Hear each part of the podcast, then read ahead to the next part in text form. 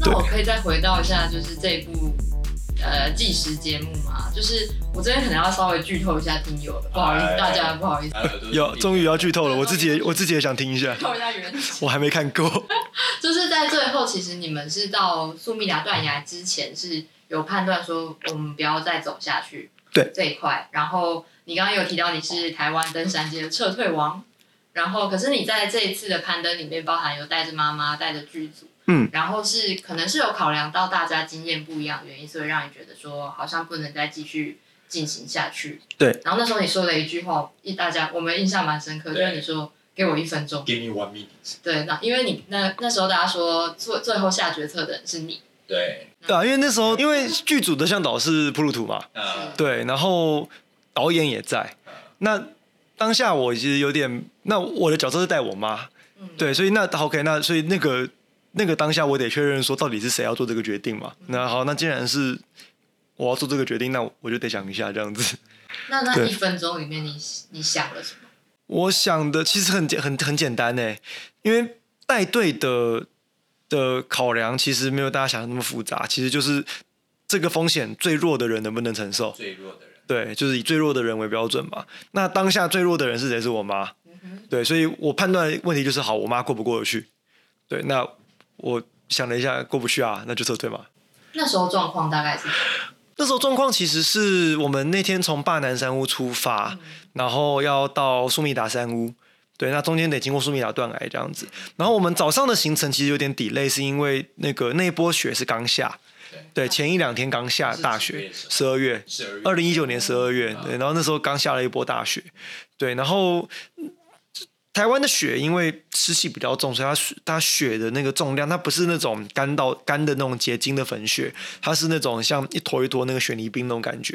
然后下来之后，它会把沿途的植物，比如说建筑之类的压下来，所以像原本路径可能是在植物的中间是一个，就是一个有一个通道，但是植物比如说建筑好了会被压下来，往中间空的地方倒，所以会被人交错成一个类似墙壁的概念。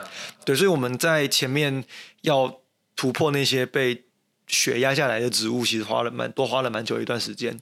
对，那时候到我们那时候的点是不修蓝山，大概已经过中午了这样子。对，然后冬天又比较早天黑，大概五点就会天黑，所以第一个考量的会是时间问题嘛，有没有办法在天黑前，然后要到快到山屋之前才会通过苏米达断崖。对，所以我那时候在评估的是，我们有没有办法在有能见度的时候通过那个地形。那时候已经中午了。对，然后我们得在天黑，可能我抓至少是五点前，我们得通过那个地形才会安全，要不然就得摸黑通过。那如果当时选择要下去，预计要抓多少时间？我觉得光过断崖可能就要全部剧组加通过，可能就要一个半小时吧。嗯，对，加我妈通过全部剧组，可能至少一个半。对，然后加上前面还要推过去，对，然后中间上苏米达山那一段，那那段是否积雪会关系到我们前进的速度跟安全，因为前面上不修兰前那个雪坡就蛮麻烦的了。对，就是很多人没有雪地经验，嗯。对，然后光那段我都要稍微把绳绳子打开，做简单的，做很简单的确保这样子。那后面如果也需要这样做的话，第一个时间不够，第二个风险又太高。对，因为大部分人没有雪地的经验，所以当时你下决定的判断就是选择队伍中最弱的一对条件最弱的，还有整体队伍的状况，然后时间够不够，这几个因这几个考量，那考量下去就不够嘛。嗯，所以所就以你现在要讲结果了吗？呃，结果就是不够啊，就是这没什么好说的、啊，对啊，就就就撤回去这样子啊。这是他自己剧透的哦，嗯我们什么都没说就。是撤退王的记录上又多了一对啊，那嗯在当下你的心情是如何？你会觉得说啊怎么办？大家剧组好不容易熬过了前面这么多天，然后我们来到这里，那这时候如果走的话，大家如果情绪溃堤，那怎么办？那如果下去的话，风险又太高，这时候你的角色会有点进退失据的感觉？我没有考量到剧组，因为其实剧组要拍什么，或者是情绪怎么样，或者是拍不拍得成，他们预计要拍的东西，这些东西都比不上安全嘛。是，对对，所以基本上安全永远是第一个考量，就是回到就是我对于风险这件事情的认识。对，那对啊，那要不要拍，或者要不要补拍，那都是后面再说啊。对我来说，我只有考量当下的风险而已。自然因为最后没有挑战成功完这条路线，那当然会有不同的呈现方式了。你所说，安全还是唯一要考量的事情，至于能不能顺利走完，或者是顺利交出一呃一支漂亮的作品，我觉得那都是对啊，大不了我再陪他们上来补拍一次嘛，要不然还想要不然还想怎么样？对啊，对啊，他在承诺了这件事情，大不那时候是这样讲，不过后来也没有啊，对啊，对啊。但我在想，这会不会就是如果今天我们真的考量说啊，会不会这样拍没有拍到我们走完路线很可惜？其实是一种可能台湾人普遍还是会对于在山上撤退啊，或是我没有走完这件事，会觉得它是不好的。嗯，可是我觉得讲说求一个圆，倒也不是、欸，我觉得你爬山本来最终目的就是为了完成它嘛，对，所以没有完成，当然相对比较不好，这个也也不可否认。嗯，对，但是在那个不好里面，重点是它也并不是一无是处嘛，我们还是经历了那些过程啊。那你会怎么啊么劝慰这些中途必须要撤退的人？因为我过去有登山的时候，我们曾经也考虑过说，那要不要撤退？嗯，那心里真的觉得，你知道，就是敢玩输北 key 的感觉，你知道吗？那通常像我们这种，你会怎么说？告诉他说，我们都告诉他说，青山永在啦，绿水长流。可是有些人就是那个没办法转念的时候，你这会怎么去劝慰他们？我我觉得也不是劝慰，好可是我觉得撤退也有分几种情况，像有些时候你是你撤退完你会很轻松嗯，那就表示你其实做了正确的决定，就是那个当下其实你没有，就是你内心其实是会知道说这个决定还好我还好我撤退了，但也有另外一种情况是那种。也许是意志不够坚定，或者是那种、那种撤退，其实你在撤退完之后，你会有点懊悔。你是不是曾经过发生过这样的事情？有啊有啊，还蛮还蛮长的，那个是还蛮多次的。那个是我早，因为我前面不是讲说我对于风险的容忍度很低嘛，所以我只要稍微觉得情况好像有有点不对，我就会考虑这样子。所以在早年登山的时候，我还蛮常就是撤退完到回到山下，然后再回回头看，然后会想说，好像会想摇晃自己，或是如果刚，甚至你在干嘛？或是也不是会，你会有点残念说，嗯，如果刚刚没撤退，好像也还好吼。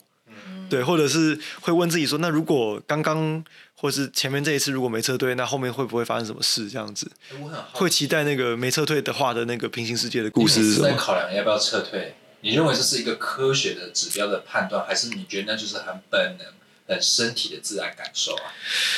嗯像你嗯，刚才提到说，我们最后决定不下苏密达断崖的时候，你有根据队伍上最弱队员的情况，一一做出每一个都其实算是蛮 professional 的专业考量。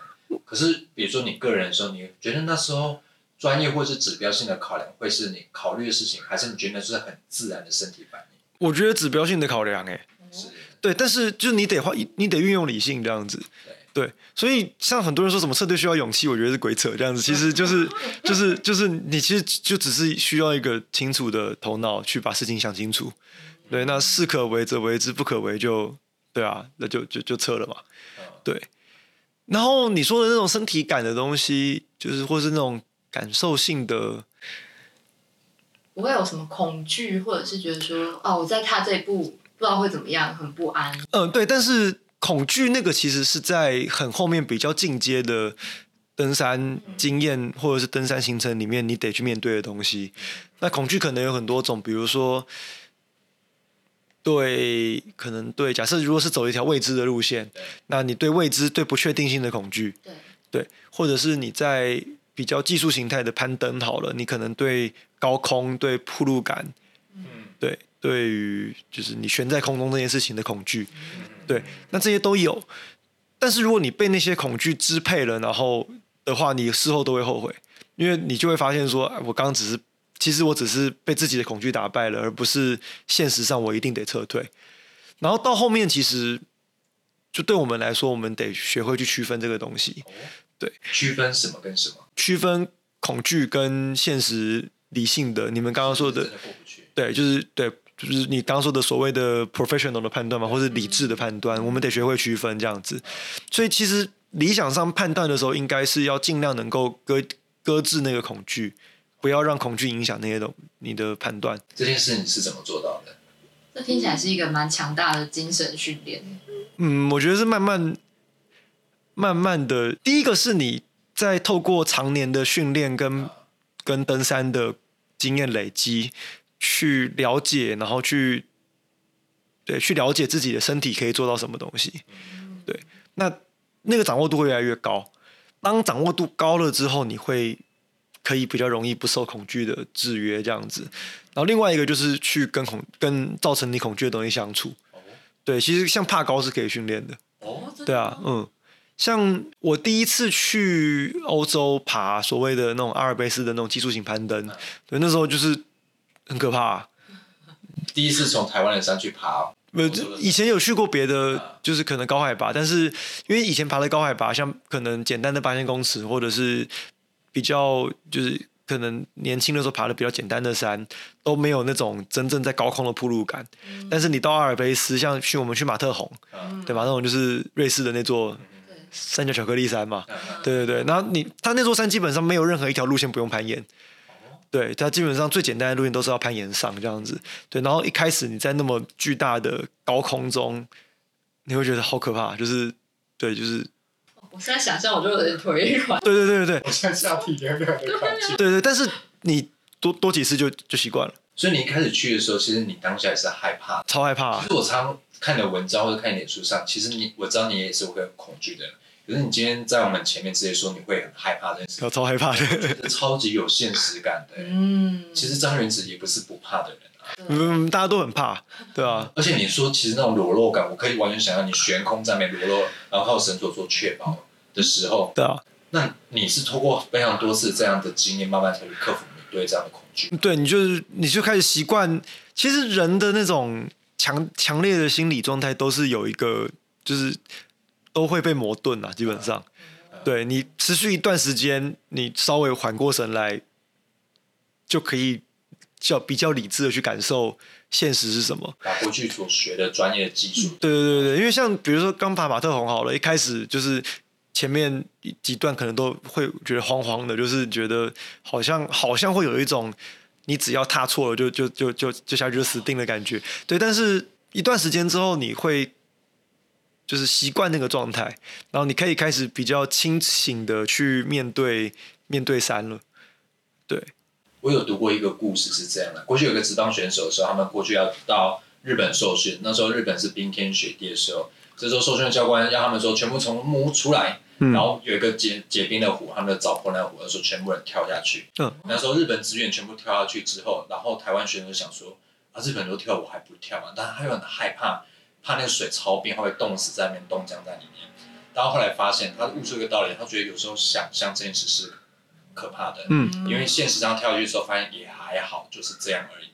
他说，有时候我们会对恐惧，会对这些未知的事情感到恐惧，是因为我们的想象力会去牵制我们的行动，因为想象本身就是一件可怕的事情。因为你实际去体验之后，发现还好。这故事好像可以呼应到你去挑战马特洪时候的经验，有一点类似，有一点点类似。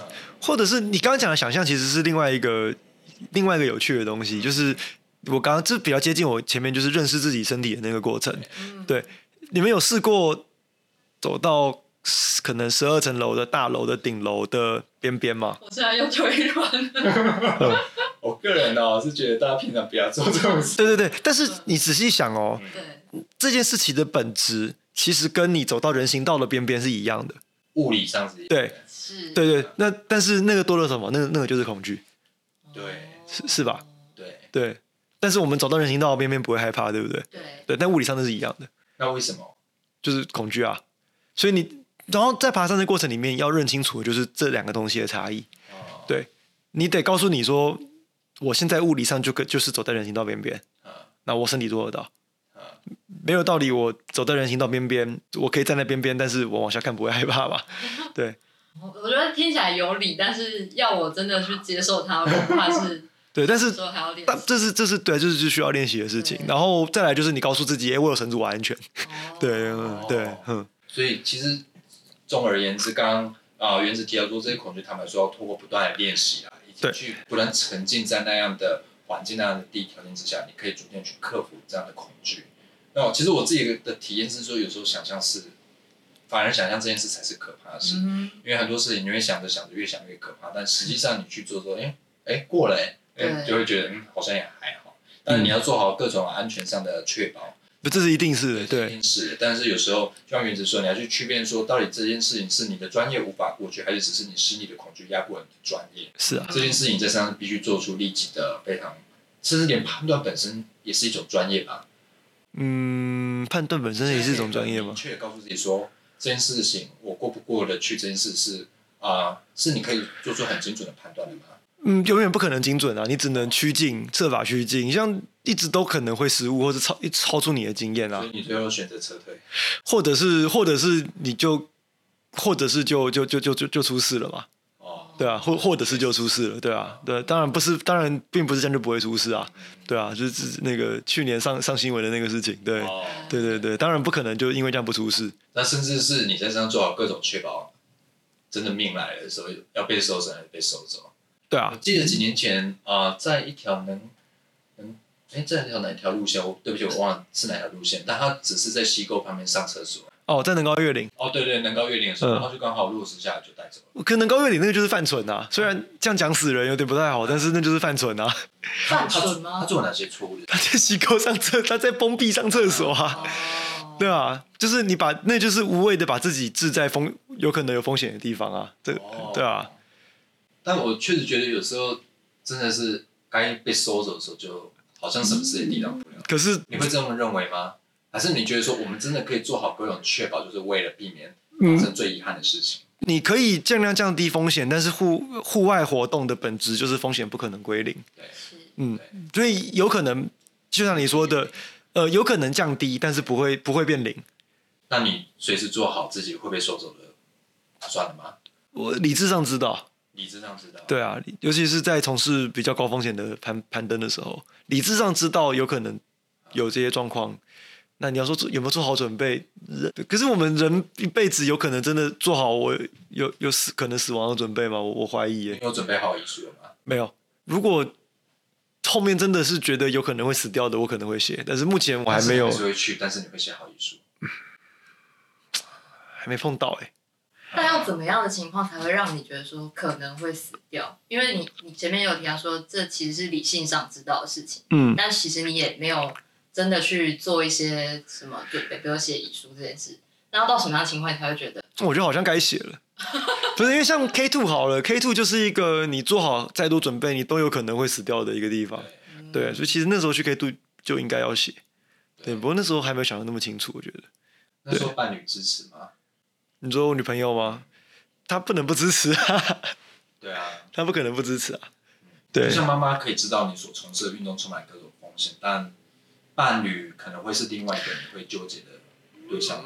嗯，我会纠结吗？一定，我我也会纠结我妈、嗯。对，就是我会知道说，我如果走了，那他们一定会很伤心嘛，或者他们得作为活着的人，他们得承受接下来的伤害或者是怎样。嗯对，可是不可能不做嘛。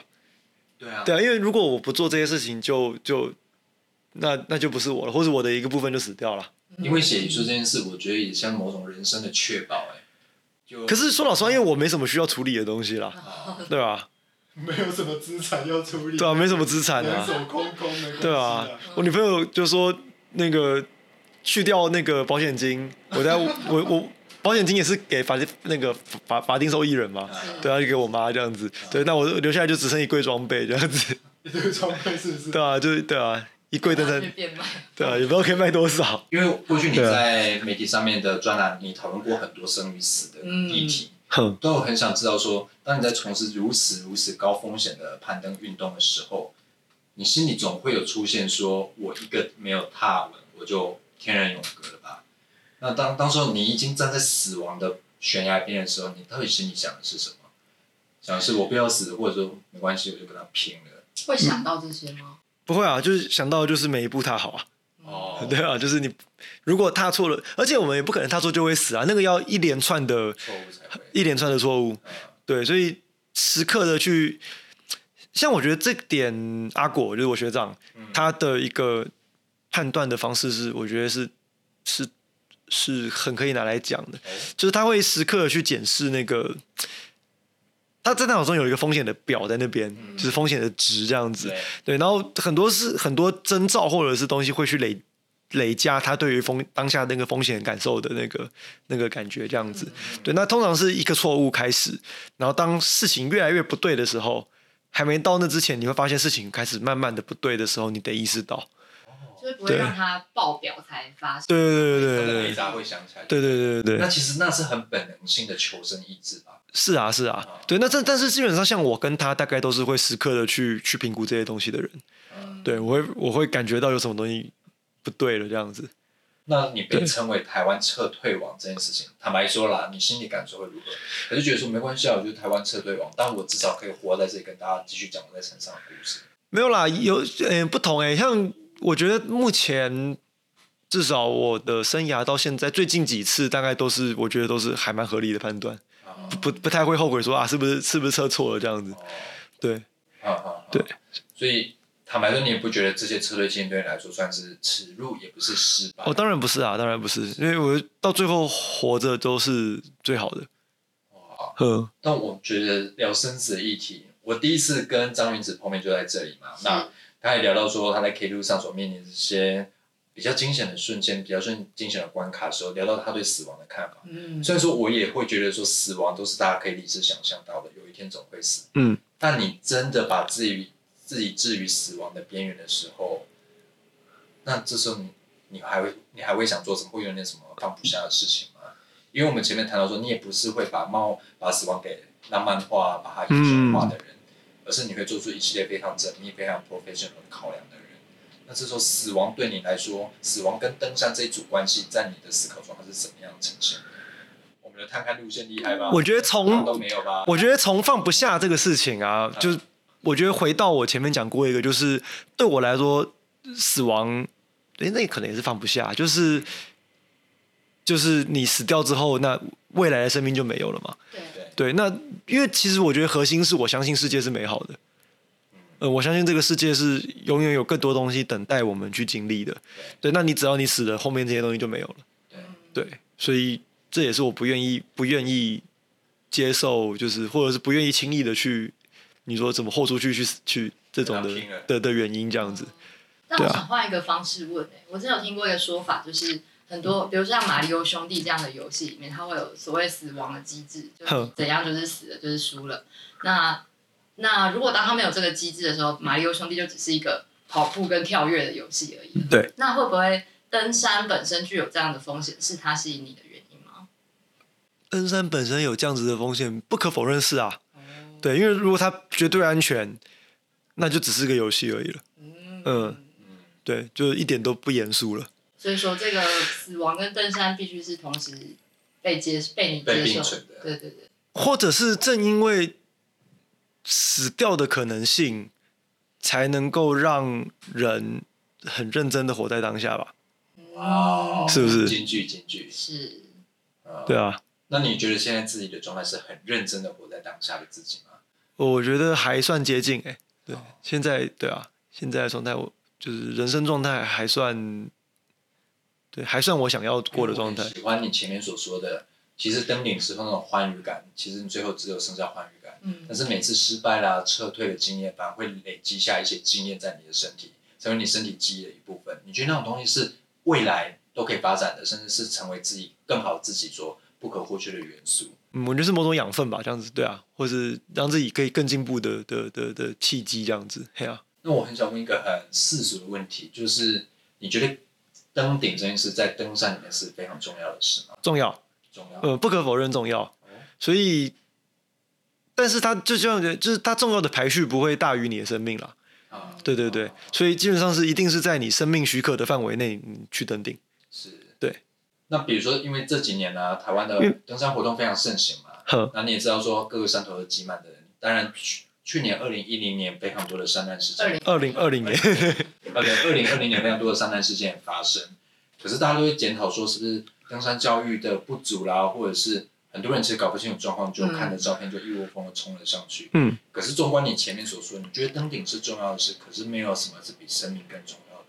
那你觉得要怎么样把这个听起来真的很简单的观念，告诉这些说对于山有一些兴趣、对于山有一些憧憬的人，告诉他们说，你登山并不是只是因为山在那里，所以我要去，而是我是做好准备我才要去。哦，我觉得这可以分两个层面讲啊，就是讲到现在台湾这个登山的风气，对风气这个议题，其实好像有人做过类似的统计，是说，的确去年的山难发生的次数就是爆表这样子暴增，但是如果回推到比例的话，也就是呃从事这个活动的人跟发生山难的人数。的那个比例其实跟以前并没有变太变太多，所以山难的次数会发生这么多，只是因为我们进去山上的人变多了，就是那个母体变大了，对，所以才会让那个，所以我觉得基本上比例不变倒是还 OK，就这这这就只是意味着从事这个活动的人变多，对，那对我们就是我们这些所谓的从业人士来说，其实就是尽量做教育，教育，嗯。因为我觉得那些人并没有，就是那些很初级的，在很初级的地方，然后发生一些需要球员的状态，他们并没还有，并不是碰触到那种，就是就是就是像你讲的那种，就我非登顶不可，然后就是死了也无所谓这样子的心态。其实他们只是因为才刚进入这个领域，还太还不具备太多相关的知识，所以他们连。判断风险的能力都还没有这样子，对，就是风险那边，他们并不是判断的风险，说啊，我决定去拼一把，让他们是觉得是来郊游的耶，然后就去了这样子，所以他们连会发生什么糟糕的可能性都不知道，然后等到发生了，就啊，怎么会这样子？对，所以我觉得就就那问题就是教育啊，就是我们得有更多的管道去把一些关于风险判断、关于登山知识的的的知识，对，传就是能够让让让。参与的人可以设法吸收到。那要怎么教育？过去我们都知道说，写文章，在网络上写文章、写专栏，透过办很多很多的讲座，登山教育讲座、安全讲习讲座，好像可以让大家就因此提升了登山的风险辨识。但如果我自己没有对于登山安全有所认识的话，我就不会主动去搜寻文章啦，对，我就不会去追踪张云子的脸书啦，对，那我也不会去参加张云子办的安全讲习讲座啦。那这些被漏接的人，目前我们还有其他的管道可以赋权或者所谓的充权他们对登山教育的知识吗？嗯，我觉得这很难的，这也是我们现在在面对的问题。就是像有些有些像我现在在嘉明湖当管理员嘛，那嘉明湖正好是很多登山新手会来的地方。对，然后我我我可能会我可能会问他们说，哎，就是我看到可能他们犯了一些很基础的错误，然后很多。基础该知道的东西没有知道，很基础是多基础啊？很基础，比如说他们甚至连上山要做功课都不知道。哦，对，就他们就只是来了，但他们连事前去 Google 一下，看一下嘉明湖的路有多长，然后就是起点在哪里，然后中间会经过什么岔路，这些很基本的资讯都不知道要收集，他们就来了这样子，就都不知道，所以基本上就是很很很素人，很对，然后。我会问他说：“哎，其实你知道是坊间上其实有开很多相关的课程呢，对，然后为什么就是不去上一下？他们说他们完全不知道这些课程，对，然后或者是……因为他说那你知道我是谁？没有，这不这不重要，对。然后，所以我大概也是这一年才意识到说，哎，其实我们业界很多很多有心的人开了这么多的课程，但是其实真的该真的需要的人好像不太知道这件事情，所以这也是我们现在碰到的困扰之一。对啊，对。然后我。目前还没有一套很完整的想法，但是我觉得对我来说，在现在这个年代啦，资讯的传播跟专业的资讯来源其实是两回事，嗯，其实是拆其实是拆开来的，对，就是像我的角色可能会是比较是专业资讯的提供者，但是我们中间 maybe 需要一个对于资讯的传播是专业的媒介或者是人。对，所以像对我来说，我不太会想要自己去说张元只开一堆课程，然后设法让大家，因为我知道我的虽然我可能有一些专业，但是我的资讯传播力显然是不专业的嘛。那名人放松 p a c k a g e 算吗？OK，maybe 算是对。所以像我自己，像比如说像我跟雪阳蛮熟的，所以我有时候就会偷偷洗脑他，或者是跟他说：“哎，这种事情就是你要你要去讲啊，这样子。”对，去叫人家写。代笔。让 KOL 去写效果快，KOL 没有我不算 KOL 啦。哦，对啊，我算是冷门 KOL 之类的。冷门 KOL，所以你觉得说，或是你以登山界来说好了，就是现在的那些 IG 网美，他们大概会认识，我想想看，他们可能会认识什么一轮，嗯，或是什么认识科科科室野生活，哦哦哦，对，或是会认识台湾三六八，哦哦哦，对，但是他们大概不会认识张元直这样子，对，哎所以我觉得，但是现在要经营一下 IG 啊，没有，我我我不是经营这种东西的料啦。对，但是我觉得那个专业人士其实应该多试着跟有网络声量，或是不管是不是网络啦，也因为也有可能有别的东西。像另外一个群体可能是中老年，那中老年的人的声量在哪边？这个我们要去看，因为中老年显然不看 IG 嘛，他们不看 IG 网美。确实，因为过去陈市三人在名人堂的专栏文章里面提到说，其实中老年人发生山难的比例是更高的。那年轻人或许因为中老年人就是退休之后有时间啊，但是坦白说体力有时候已经大不如前，嗯那容易出事。那他们也没有很好的资讯的媒介跟管道去接收到这些讯息，所以就统计数字来看，中老年发生伤的比例是略高。那嗯，像中老年人要如何接收到正确的讯息，我觉得也是一个困难点。对，那我觉得这是讯息提供者得要去设法找到中老年的对，的那个，因为他们不是没有资讯传播，他们不是不去接收资讯，他们是有他们的资讯传播管道。但那管道是什么，得要去找。我觉得可能是可以听友听完这一集，然后就推荐家里的长辈去看一下这一部这这一集节目。对，可以哦，因为公司大家家里频道都会有。对，就是你家没有第四台，你也可以看。看公司网路这样子，对因为我啊，我刚刚整整集听下来之后，会觉得说，那会不会其实这一次节目录制过程中，你们撤退这件事情，其实并没有剧组让剧组那么值得让他们沮丧。就是说，我们把登山其实会失败这件事情嗯，播出在在节目上，大家都大家都能收看管道上播出，然后让大家觉得说，哦，其实我不一定要登顶去在那边说哇我超棒，或是我好感动，嗯但其实路程中其实也可以有一些不同的。对，或者是至至少撤退是一个选项啦，这样子，对对对啊，对啊，这个诠释很好，我很喜欢的，因为不是拍出哦说你们多勇啊、多猛啊，嗯一心咻咻咻就直接下断崖，嗯而是大家真的面对到这种生死交关的时候，有讨论、有决策、有最后的妥协撤退。那我觉得这才是一个非常合理化的登山行为，而不是说跟他拼了啦。对，或者有把握在，就就就是对啊，有有把握在过去啊，这样子，对啊，哎，你这一部台湾撤退网这 这确实有一些意义上的彰显出来我。觉得好像有机会可以带来这样的讯息。不过刚刚原子讲的，我也觉得我有得到一些启发。例如说，过去啊，其实名人堂在做登山的议题做了很多年，大概二零一五到现在了。可是我们常会觉得说，好像有点力不从心。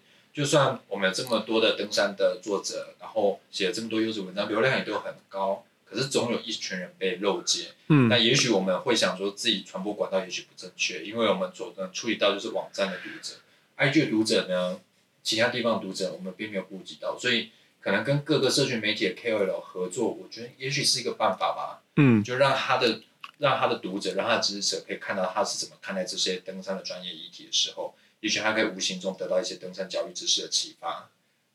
我觉得你讲的还蛮有道理的啦，对，但是我觉得你还是可以经营一下你的哈哈，没有这个，对啊，我是考虑来名人堂开的。我觉得经营也是专业，经营，我看你 OK。经营社群玩就经营社群媒体绝对是一个专业啊，对啊，哎小弟我很喜欢你之前这个大战的某一次这个经验啊，哈哈，什么？战的某一次经验，真的哦、嗯，是是是，相当的精彩。这个我们下节目再讲。哦，下节目我们下节目再讲这种事情。最后，我想再追问一个问题，因为其实，在节目开始之前，我就问到原子说：“哎，要怎么称呼你？叫登山家吗？”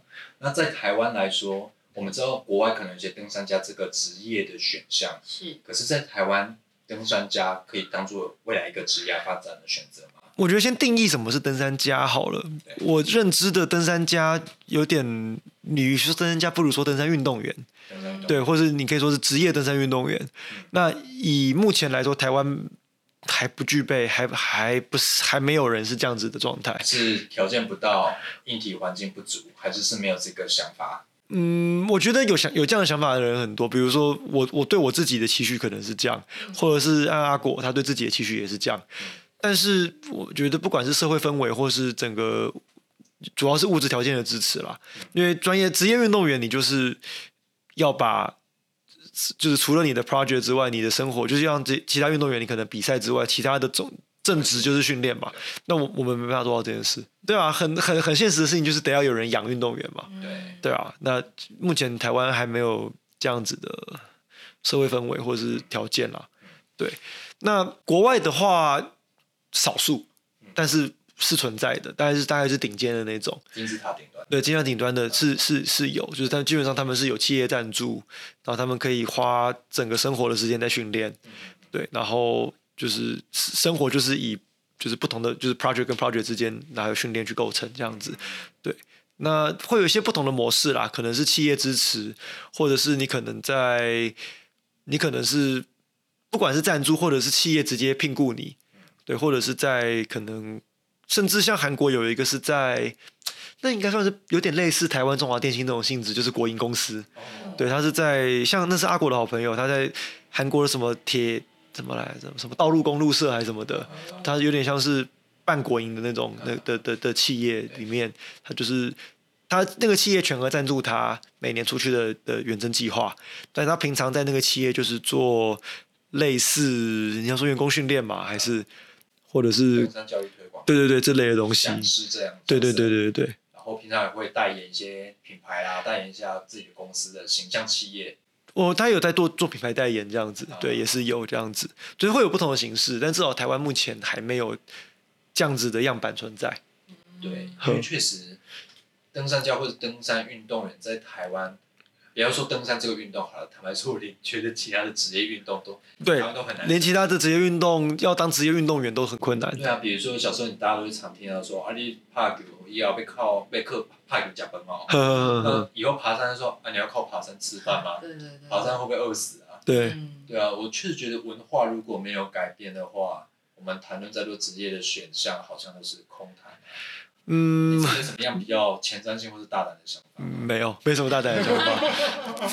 对我来说，就是我，就基本上我试着试着走走看这条路吧。对啊，就是我对这是我对自己的期许。那试试看走这条路，看看会怎么样。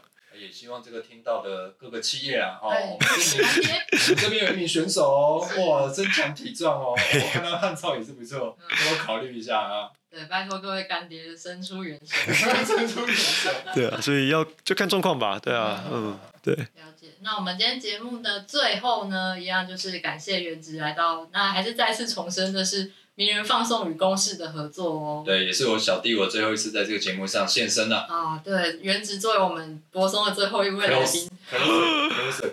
没了，以后还是有机会。那原子这这一支记录，这支叫做计时节目，即将于三月四日上架。那过了完年后啊，大家也可以密切锁定这样公共电视频道，可以锁定这个群山之岛与不去会死的他们。对，所以你不去真的会死吗？不去，去了会死，但不去更会死。不去可能是另外一个部分可能会死吧。嗯，对啊，确实建议你不要登山，你可能觉心里的部分的自己就死掉了。maybe 或是对啊，对。那就欢迎各位听友，如果听完这一集节目觉得哎很有兴趣看看的话，就可以锁定公式的相关资讯。那也可以听完之后看完之后再把你的心得告诉我们，或者去私讯张元直也可以哦。而且你可以追踪公司的全身指导跟不去会是他们的脸书团脸书粉丝团。对。